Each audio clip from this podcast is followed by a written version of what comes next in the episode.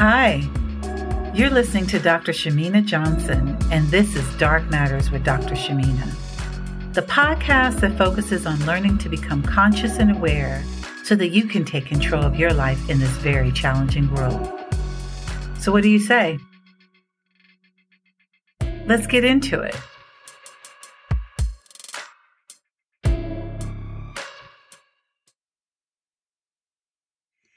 You guys. Welcome back for another episode on the Dark Matters with Dr. Shamina podcast. As you know, I'm your host, Dr. Shamina. So I thank you all for tuning in again.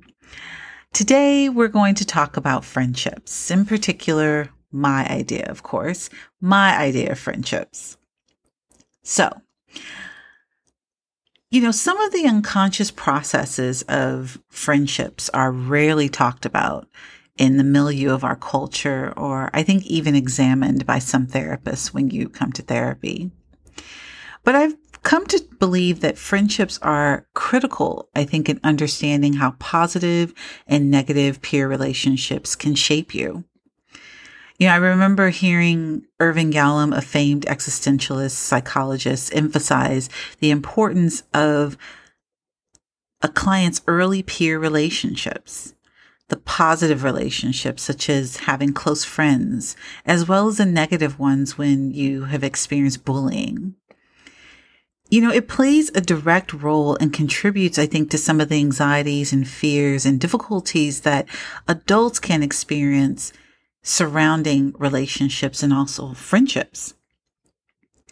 So I'll tell you a little story one day I was speaking with a friend of mine, um, and I had informed her that I had a presentation. And also during that same week, I was going to be a guest on a podcast. But I was a little nervous about the presentation, but also really excited.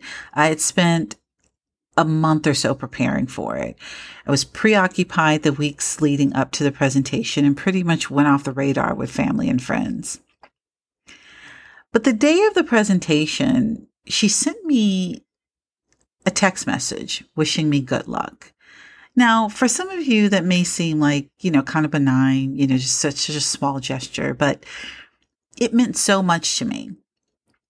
Like the next time that we hung out, we went to dinner and we talked about the presentation, you know, my takeaways of learning from the experience. And in reflecting on that moment, I was truly grateful for that text because it meant to me that she kept me in mind there were also very few people that reached out during that time as well. So what I'm saying is that the depiction of, you know, many friendships that I think are depicted through television is usually influ- infused with a lot of conflict or on social media. It depicts quantity over quality of friendships. It has recently become clear to me, although I suppose I've known it for some time, that my idea of friendship is when a friend truly holds you in mind, even when you're not right there in front of them.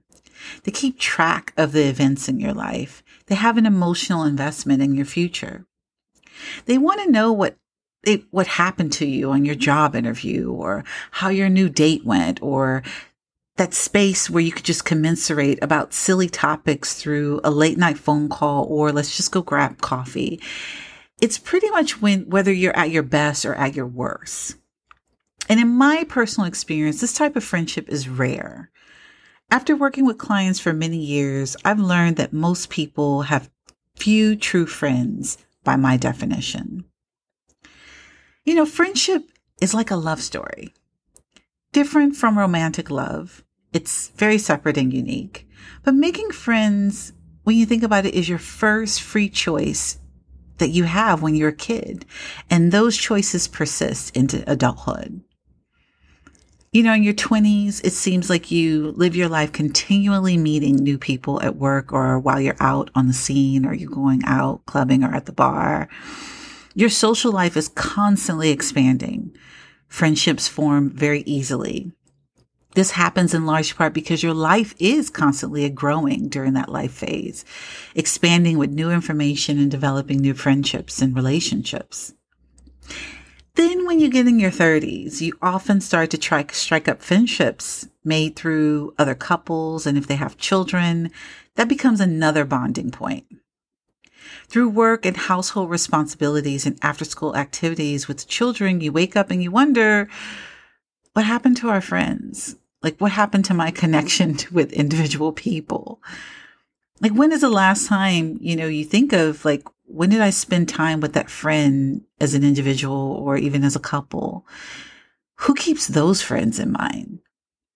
I mean, who calls on you to ask how your lives have changed, you know, like during this whole pandemic? Like, what's new? It just seems like the list gets a little shorter, right? Intimate relationships, marriage, and parenthood can take a toll on our friendships because they demand so much mental space that they leave very little room for keeping other people in mind. You know, as you age, the list of true friends sometimes gets shorter, whether that is because family responsibilities, divorce, physical proximity, or death or loss. The truth is, is a true friendship takes a lot of effort. But depending on what life stage you're in, the idea of friendships becomes even more acute. After two decades of being in adulthood, I've had friendships come and go. Some stay the distance and endure the test of time, but you learn that most people don't make the consistent investment of interest and energy that true intimacy demands. Not necessarily because they're selfish or they're shallow, but often because career or family, they do take up a lot of mental space or you've just drifted, you've just drifted apart.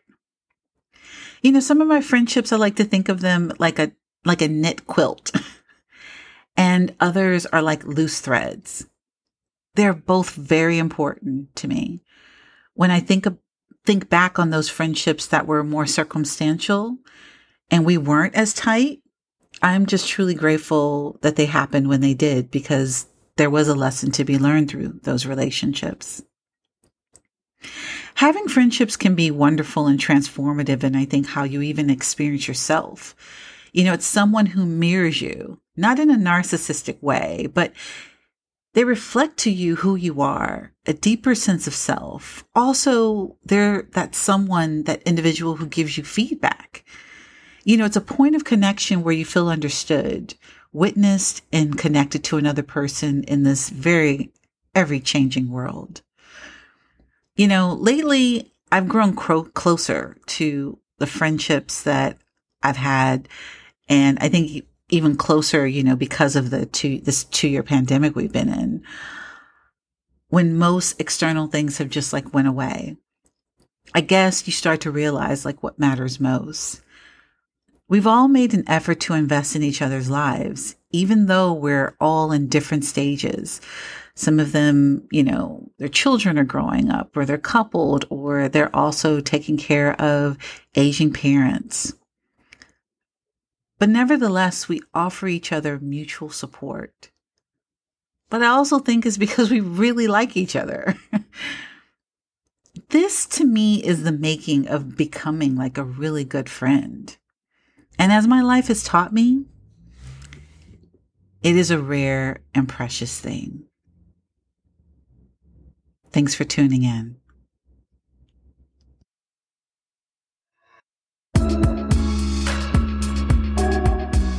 Thank you for listening to Dark Matters with Dr. Shamina. Please don't forget to share this on social media, and I'll catch you next time.